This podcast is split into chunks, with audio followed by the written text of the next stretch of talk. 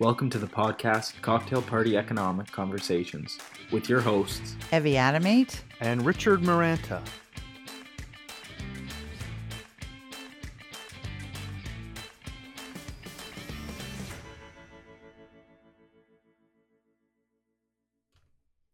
Well, welcome back to Cocktail Party Economic Conversations. Um, I am thrilled to have as our guest Lauren Langille from GM.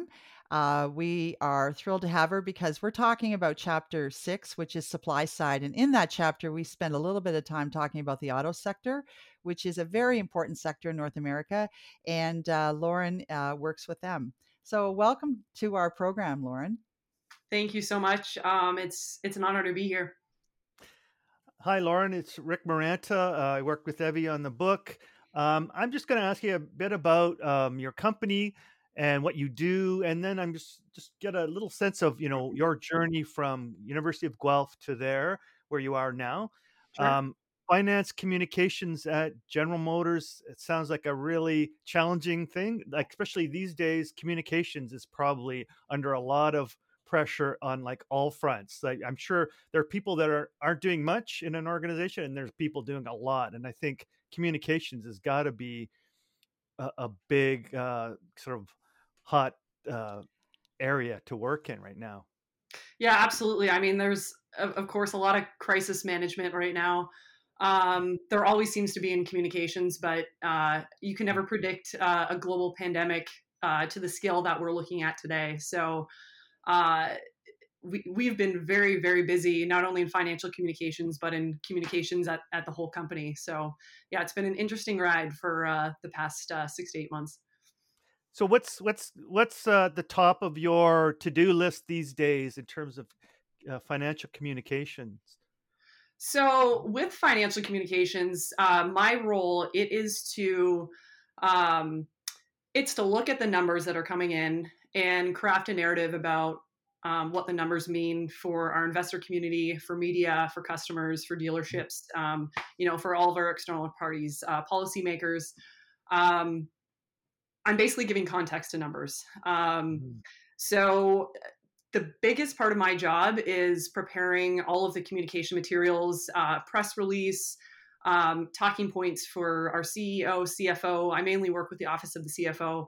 Um, you know how, how are we going to tell the narrative of what happened during the quarter um, and mm-hmm. positioning us if it's you know a quarter where we lost money which doesn't happen very often unless you know we're in covid um, but explaining to um, investors in the business community community about what happened and why and why they should have confidence um, in in our management team in the company and uh, our future uh, decisions okay so uh, tell tell us a bit about your journey. You went to the University of Guelph, mm-hmm. and now you're um, you're at GM. So that's a bit of a journey.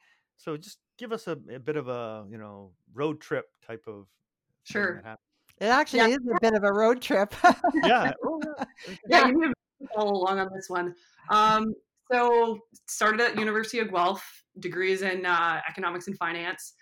Um, didn't really know what I wanted to do after that. Uh, while I was in college, my dad got transferred to the US.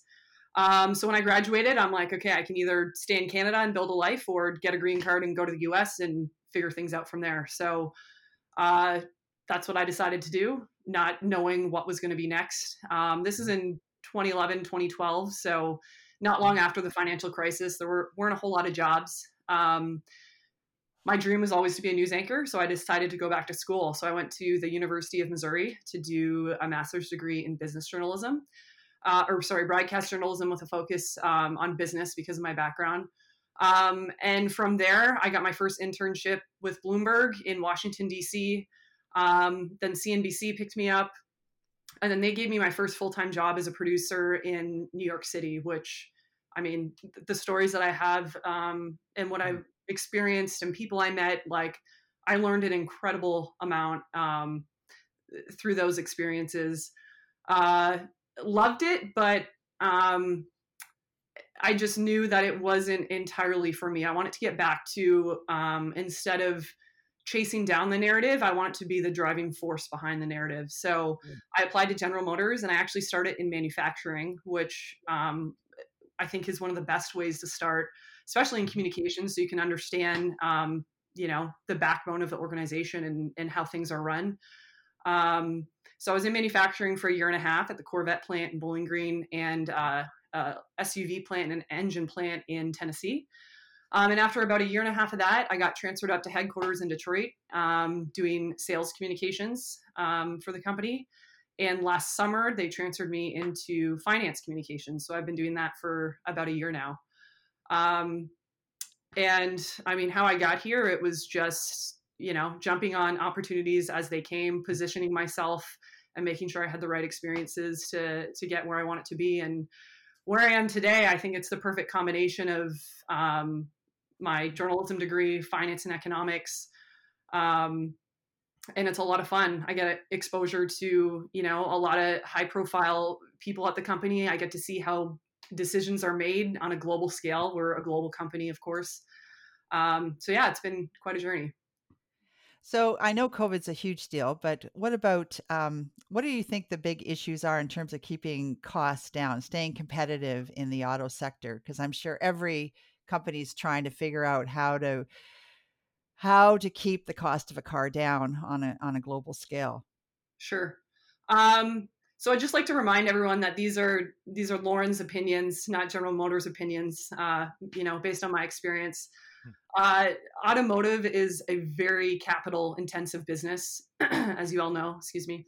Um, so keeping costs down. Um, I mean, you mentioned in your book, labor is a huge cost. So that's something that um, we have to deal with um, uh, inputs um, commodities that go into our vehicles that's that's another thing that we're always hedging against um, um, a major thing that i don't think is talked about a whole lot is that um, we build where we sell. So uh, the vehicles that we're selling in north america we're typically building here. The vehicles that we sell in china we're building there. Um, and that is a hedge against foreign foreign exchange rates, um, which is another huge consideration. So, I mean, in terms of cost, there is uh, there is a lot going on, and and just structuring your business and your balance sheet um, to be able to survive a downturn is very important as well. Um, obviously, in 2008, we are a very different company than we are today. Uh, we took a lot of learnings from 2008 and applied that to the way we make decisions. And I mean, we were down um, this past quarter. We lost eight weeks of production, and that is that's how we book revenue. We book revenue when we build cars. Um, it's actually not sales at the dealership where we make money. Um, so even though we lost uh, such a big portion of our production, which I mean, I don't even remember when we were down for that long. Um, you know, the results of the quarter showed the res- resilience of the business and uh, so just having a mm-hmm. good um, management team making the right cost decisions um, yeah There's, yeah well the thing is it's it is about costs or you're you know you get sunk pretty quick yeah Absolutely. I think people forget that when you have a scale that's large, it just means that the down can be much worse mm-hmm. because it's just magnified. So at the end of the day, uh, so you see a turning around now? What turning around how? Like COVID is turning around? I mean, in ter- we're back up to full production, which is fantastic. Um, can't predict what's going to happen next. Um, I mean, of course, COVID hit um, Asia first, so China was down. Um, they came back up and running as it was really affecting the United States and North America. Um, but we learned a lot of things from them getting back up to production over there that we were able to apply here. Um, and also, as soon as the pandemic started, um, Mary Barra, who's our, C- our chairman and CEO, uh, made the decision to start building um, ventilators and masks. So we, I mean, within I, I, believe it was a month, we converted one of our facilities to be building these very intricate, you know, ventilators. Um, and you know, we had to have people going into the plant for that. So um, in order to be back up and running, I mean, COVID is, is still very real today. Um, and safety is a top priority for General Motors, even like before COVID. Like you are, it's, you know, really ingrained into you that, you know, we're not going to do anything without keeping our employees safe without making sure that our vehicles are safe for customers. Um, so we weren't going to be back up and running until we figured out how to keep employees safe when they enter the plant, while they're working, and when they leave. Um, but look, looking at um, uh, what's called U.S. Uh, U.S. SAAR, which is uh, the seasonally adjusted rate of sales in the U.S. It's basically how many cars industry sells um, in a given time period, and that is definitely showing signs of recovery, um, substantial signs of recovery. So people are, you know, they're buying vehicles again. Dealerships are opening back up. Um, there's also a lot of new innovations in that space too. I mean, we've we've always had the option to buy do a lot of the buying experience online and we're seeing a shift in people um, you know using our Shop-Click-Drive technology to buy, buy, vehicles and things like that so they don't have to mm. go in and, uh, and and be in contact with other people hmm. well that's an interesting yeah i i think uh, covid has totally changed how people buy like online yeah. is just going to be this huge permanent like it's not going to go back I know that I was talking to somebody who was saying, "Oh, it was so nice to see my doctor over Zoom. Why are we ever going to go back to the waiting room? You know, because right. you know all I needed was a prescription. You know, and you have to see the person to get the prescription. So mm-hmm. I, I, think that even in other sectors, there's going to be uh, why go back to doing it that way when it's unnecessary. We figured out another way to do it, so let's do it this way. Well, even the way that we do business, like forgetting the production side, even you know the folks in the office, we've been working from home since since March. Every single day we've been working at home, and we have been just as productive, if not more productive. You eliminate the commute. Um, you eliminate. I mean, you might have other distractions at home, but you eliminate distractions that you might have at work. Um, you know, you get up and you start working, and um, so I don't think we're ever going to go back to the five day workday week. Um, and COVID's proven that we don't have to. So, uh, I was going to ask you. I imagine like uh, the way a company uh, communicates how they're dealing with a crisis has impact on the brand uh, perception, right? In in the market, right? I guess. So, how do you sort of um, communicate that, or what's Eh, creating a narrative about what's going on now to help GM. How do we create a narrative about about say with a crisis like this to sort yeah. of eh, so that because you know the way a company handles something like this or um, just communicates where they're at, I guess that affects trust, um, investor trust or public trust, so that they'll keep wanting to buy your vehicles, right? Right. And like I said before, our top priority is, you know, employee safety and safety of, of customers. Right. So um, we have been very public about what we're doing at our manufacturing facilities to keep people safe. And those methods are working. I mean, my, my dad, my brother both work at um, GM plants as well.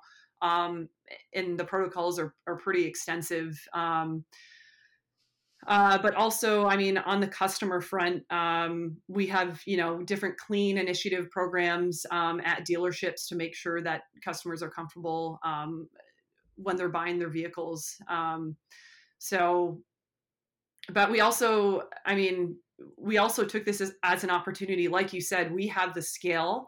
We also have this incredible global um, network in our supply chain um, so in terms of like ventilator production, we were able to tap into that uh, network that we have to figure out and and you know we're experts in manufacturing and setting up manufacturing lines. Mm. Um, so there were just a lot of things that we were able to just jump into and do.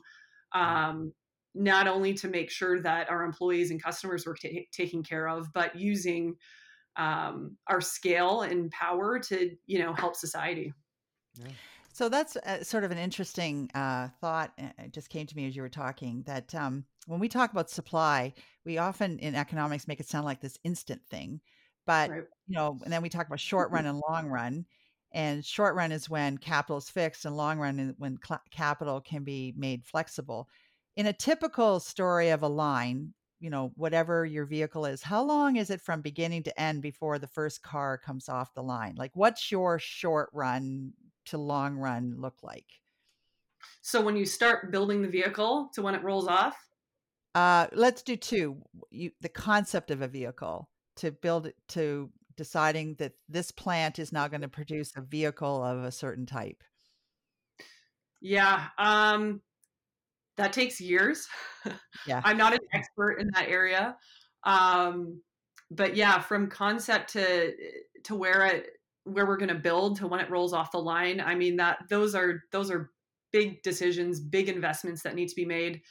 Um, and it's not only thinking about you know what's going to be the most cost effective, but um, there's also political considerations that you have to make, um, especially you know where we are today.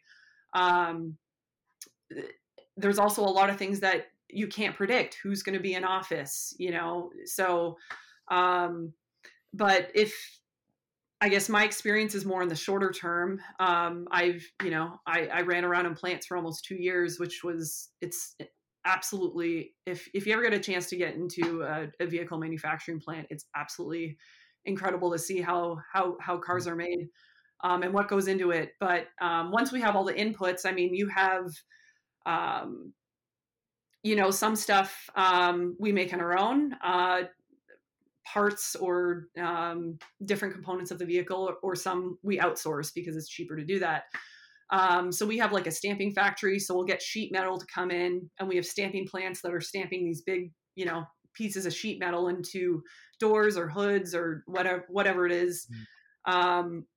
so we have processes like that we have the body shop where we're actually um, you know, welding the body of the car together. We have the paint shop where we're obviously painting the car um, or the panels of the car. And then we have general assembly, which is where I, would say most of our um, uh, labor is used in, in putting the car together, a combination of, you know, both robots and, and labor. Um, depending on what vehicle it is, if you're looking at like a Corvette, which is much more intricate and uh, complex, with a lot more options than say a Chevrolet Malibu. Um, you know, a Corvette might take two to three days um, from the beginning of the line to the end of the line. If you're looking at something like you know a pickup truck, um, it could beginning to end. It could go you know through the plant in the course of a day. Um, so it all depends on the vehicle. Um, it depends on the inputs now we're getting into you know we're going from ice uh, vehicles which stands for internal combustion engines to evs electric vehicles yeah. Um, so that's changing the entire landscape of how we manufacture now you know we're we have to source batteries and we don't need engines or transmissions anymore so um, so yeah a lot's a lot's changing and and the length of time and and and how we do things is is evolving every single day yeah, so productivity is important. Like, so you do you measure? Do you do um, kind of you measure how long it takes for each part to be done? Like, you know, this takes five minutes. This takes two minutes. Like, do mm. you actually know how long things take to do? Um, everything is down to a very precise science. That is for sure. We have this thing when at the plant. It's called a footprint. So eh, it's like there's a piece of tape on the ground in one spot, a piece of tape on the ground in the other spot. You have the car, you know, the car continues to move on the line.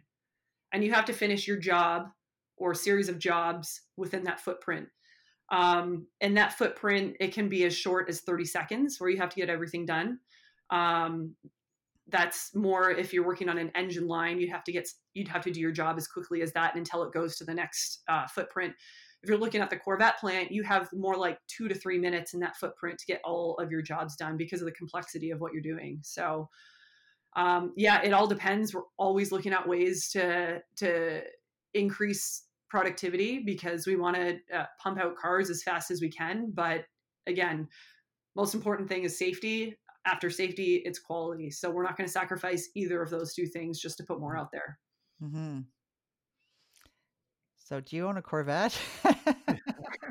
I'm wearing a, I'm wearing the shirt. it is my favorite vehicle. Uh, the mid-engine just came out recently. Um, I do not own a Corvette. I do own a Volt, which is a hybrid of. Um, it has a it has a battery in it um, as well as a gasoline engine. Um, so it goes for about 60 miles. So what just over 100, 120 kilometers on a charge, and then it converts to gas. So for me, it was important to um, experience and uh, you know be a part of the the future of of mobility, which is electric. Um, and it's pretty cool. I mean, you turn my car on, you don't hear it, you don't hear it on the road. I don't pay for gas because I'm not typically driving more than 120 kilometers on a charge. Um, we don't make Volts anymore because we're, you know, we're going completely all electric. We just had, um, we just revealed the the Cadillac Lyriq, which is our all electric SUV. Um, we have an all electric Hummer that's yet to be revealed later this year. Um, but it's pretty incredible what we're doing in that space. I mean, the electric Hummer, it's going to have a thousand horsepower. Um, wow. I, have seen it. It we haven't revealed it yet. Again, it's coming. Um, but you know, the innovation that's happening in this space is is is pretty incredible. But there's a lot that needs to happen to get there. You know, it's not just uh, the products; it's the infrastructure. Yeah. You know, how are we charge these the things? Charging stations. Yeah. So have you, um, so have you, uh, over the years, like increased your research and development, or have you shifted your research and development uh, in terms of electric vehicles? Is it just like Again- shift focus, or is it like you really ramped up because of the competition? I I mean, I couldn't answer that from a company's perspective, but from what we're talking about, um, we've shifted, especially a lot of our engineering resources to electric because that Mhm. is the future. I mean, uh, we talk about General Motors talks about a world with zero crashes, zero emission, zero emissions, and zero congestion. Um, and to get there, you need to have fully electric vehicles and you need to have autonomous vehicles, which you know blows some people's minds but the reality is we're going to have electric autonomous vehicles on the road um, a lot sooner than than most people think um, so that's I what love we're that. Just get in the back and sit back and take me where I want to go. Actually, I think for our generation, it's going to be great because, you know, as people age, they get their license taken away from them, right? Because Yeah. they, Yeah. and we'll be able to keep driving because we don't have the problem of um, eye hand coordination issues because our vehicle will do it for us. I, I yeah. I'm actually really looking forward to this. Yeah, it seems like it's keeps telling me to of- hurry it up because he wants to get in one of those autonomous vehicles. I mean, in San Francisco, we have you know vehicles on the road without a steering wheel and without pedals. They're not available commercially or for they're for testing only. Um, but you know that stuff is out there already. So I can't imagine how though. Like I always just so like, how's this? Okay, California can work, you know, but Mm-hmm. how's this work in Canada? But you know, I guess there's smart people coming up with Mhm. solutions for this, like how are you're going to work in the snow and these icy Yeah. icy conditions, right? I mean, that is probably a big obstacle for for those cars, right? Yeah, and it's not like a switch overnight. I mean, if you uh, you could get some autonomous um, er, technology today if you go to a Cadillac dealership and by um, our flagship Cadillac CT6 uh, sedan. It's equipped, that's going to happen. That's above my pay grade. but that's equipped with a technology called um, Super Cruise. And if you've ever used cruise control in your car, um, it's the same concept, except you don't only take your feet off the pedal; you take your hands off the wheel, um, and it drives for you. Um, we just added lane assist, so if you want to change lanes, you just um, put your signal on, and when the road's clear, your car will actually change lanes for you. So it's not autonomous, but you know it's those steps toward it um, to get customers comfortable with that. And I've used the technology, and I mean, pressing that button and then taking your hands and feet off the wheel and just sitting there, it's uh, it's a little intimidating, but you get used to it pretty quickly, and it's it's it's incredible. I think, like anything, uh, when it's thrust upon you, I mean, I, I'm not a technical person, but through this COVID situation, I've actually learned how to, uh, you know, use microphones and webcams and, you know, Yep. uh, video editing, and uh, which I didn't know how to do before. So now you, and, and you know, even with COVID, my banking e transfers are now the way to do it. And, you know, if someone sends me a check, I take a picture. Like I've been forced to be a move Mhm. ahead and and if you don't get forced sometimes people resist so like with cruise control i never use cruise control i don't like the feeling of of doing that but my husband uses it all the time because he travels long distance he goes Right. i just don't want a sore leg you know Mm-hmm. and Yeah. so i think sometimes what happens is when you're when something's forced upon you you suddenly make the change so maybe Mhm. government is really important here they're forcing change like i think california is going to force it right that they have to have electric vehicles for electric Sorry? vehicles electric vehicles i think are like aren't some states making them mandatory Yeah, so I mean, going back to some of the things that affect supply for government involvement, um, that was actually one of my examples that I was going to bring up. So, um, you know, government regulations such as um, emissions and fuel economy is huge, um, and it forces automakers to consider where they're going to allocate their capital um, and how to, to, you know, design their supply chains for future vehicles. Um, so that's something that we're facing today. And like I mentioned, with the transition from ICE to EVs, um, again, internal combustion engines, which uses gasoline, to um, all electric. Um, I mean, GM was way ahead of that. We've we're, we're putting significant investment into um, in, into electric vehicles, not only building the vehicles, but we're partnering um, for charging stations, you know, around the U.S. Um, but not every OEM, um, which uh, stands for original equipment manufacturer. So other automakers, uh, not everyone has the the capital or the willingness or technology to do that, and they need to be forced to do it, right? Um, Mhm. but if you have a company that is investing into something um, that others aren't, I mean, we're making a bet on the future, but we're also taking away capital from other things that we can be doing today. Um, so So really, there's an opportunity cost it's it, there's an absolutely, yep. yes But you know, we want future regulatory framework to help transition the industry to EVs. Um, and there's been a bit of that. I mean, there's been, and I, I believe this was in Canada too, but you'd get, uh, if you bought uh, an electric vehicle, uh, you'd be, uh, you'd get, you know, a check from the government for doing Yeah. that. Um, so anything that promotes uh, the transition to EVs is, you know, something we're absolutely on board with. Yes. Wow, this is uh this has been a very interesting conversation, you know, in terms of uh kind of the big big sector that affects a lot of lives. And I Yep. know sometimes people think about trade agreements and they think, "Oh, you know, you need to manufacture domestically." And so I guess one of the ways you've worked around for exchange rate hedges is that you you manufacture where you sell Mhm. but there's still the whole sector you know it's bigger than just making the cars or the vehicles it's it's everybody involved in um, all the way up the supply chain to the you know where they sell them and service Mhm. them and so you have a you have a sector that is pretty huge in uh, Mhm. terms of canada and united states gross domestic product so um, Yeah. this has been It's interesting it's so fascinating though, I think too, just from a human behavior standpoint. It's just hassles sometimes just cause you to adapt in a positive way, like Evie was saying. Um, and re- you were saying about regulations. It's interesting. Probably at first, you know, people, oh, it's a drag, you know, regulations. uh, Mhm. But you know, you can either respond and be creative and find see that as a opportunity to do something really cool. Which Yeah. obviously, electric ve- vehicles that's got to be exciting for engineers and everybody to develop, right? I'd Mm-hmm. think you'd be at the forefront, right? But it's a hassle at first, uh, all these things. And same with like things like COVID, right? Like was saying, it's a hassle. Oh, I gotta do this, but it actually is good, right? It's good for everybody. Well, yeah, what COVID has done too, it's it's forced us to innovate in ways that we wouldn't have ever done before.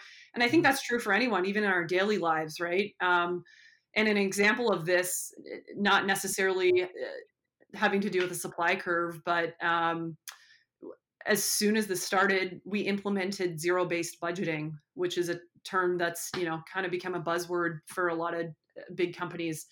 Um, and what that is is instead of having a budget and seeing, okay, how are we going to allocate all of our um, capital and resources, you go to zero, and it's like, okay, what do we really need in order to be successful, to win, to um, to win in the future? Um, so that's that's been a shift for us. I mean, I'm I don't work directly in finance, so I'm not exactly sure what deci- what the decisions are that are being made in that space, but I just know that that's you know one way that we've changed things to Mhm. figure out okay what what costs can we take out beyond what we thought we couldn't live without.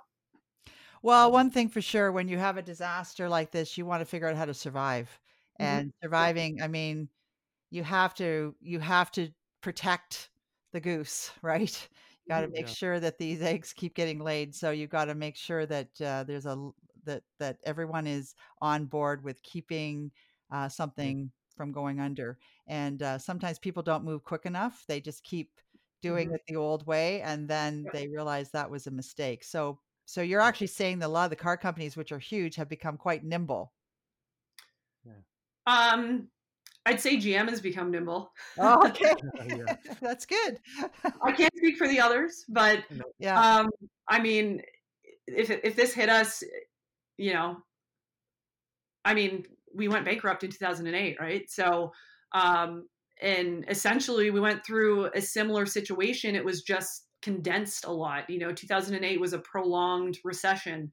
This was a very short, deep-lived recession. Yes. um, and we were able to get through it um, because of the way that we've structured our business. So so was- good for was- you. So tell Yeah. your CEO, good job.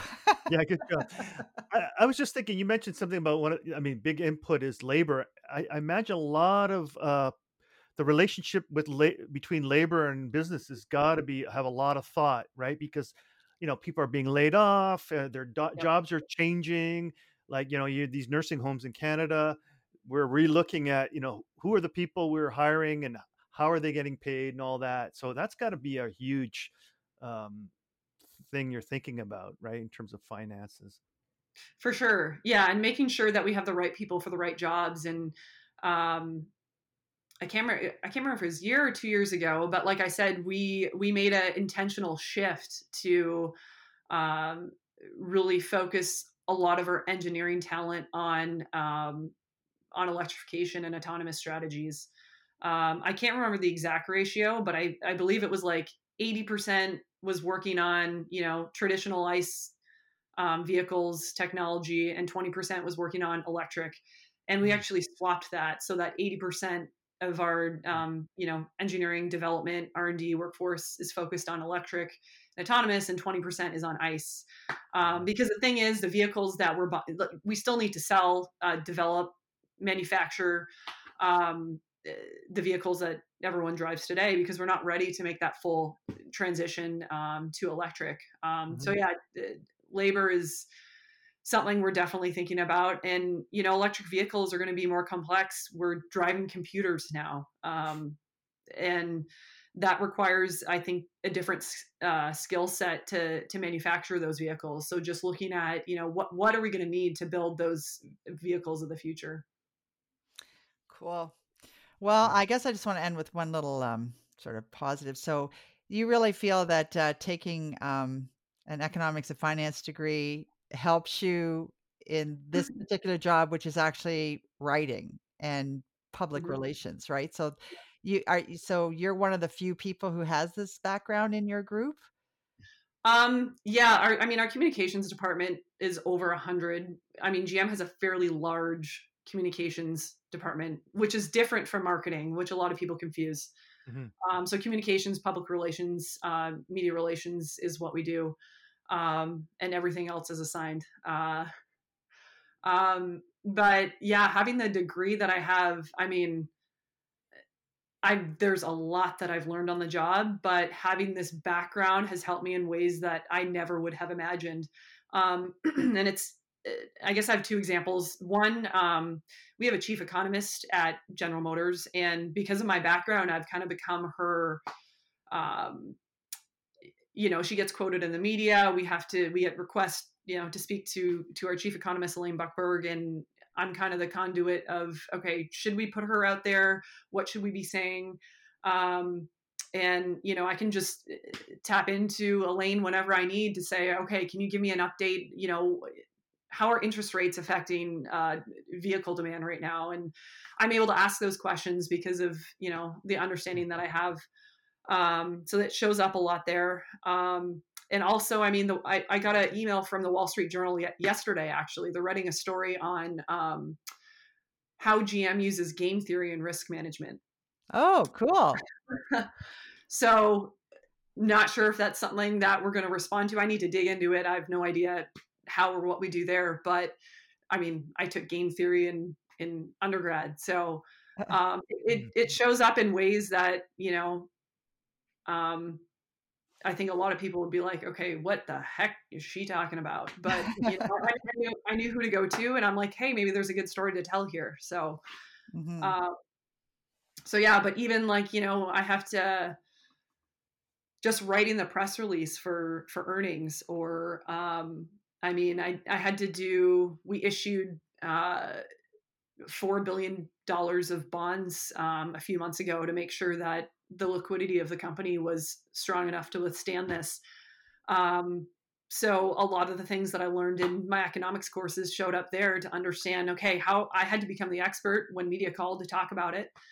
Um, drawing down on our revolving credit facilities. I mean, everything we do, and you know, any any global company is going to touch on economics. So having that background um, definitely gives me something uh, that a lot of others don't. So Cool. Well, thanks so much for joining us, Lauren. This was uh I I think this was a, a convoluted, we meandered a bit, but definitely interesting conversation, and it definitely shows that uh, making cars is uh, kind of complicated.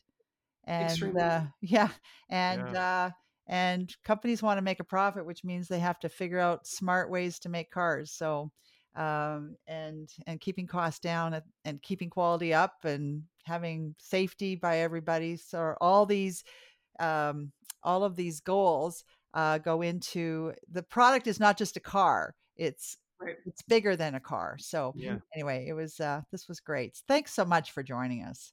thanks for having me. Um, Yeah, thanks. anytime.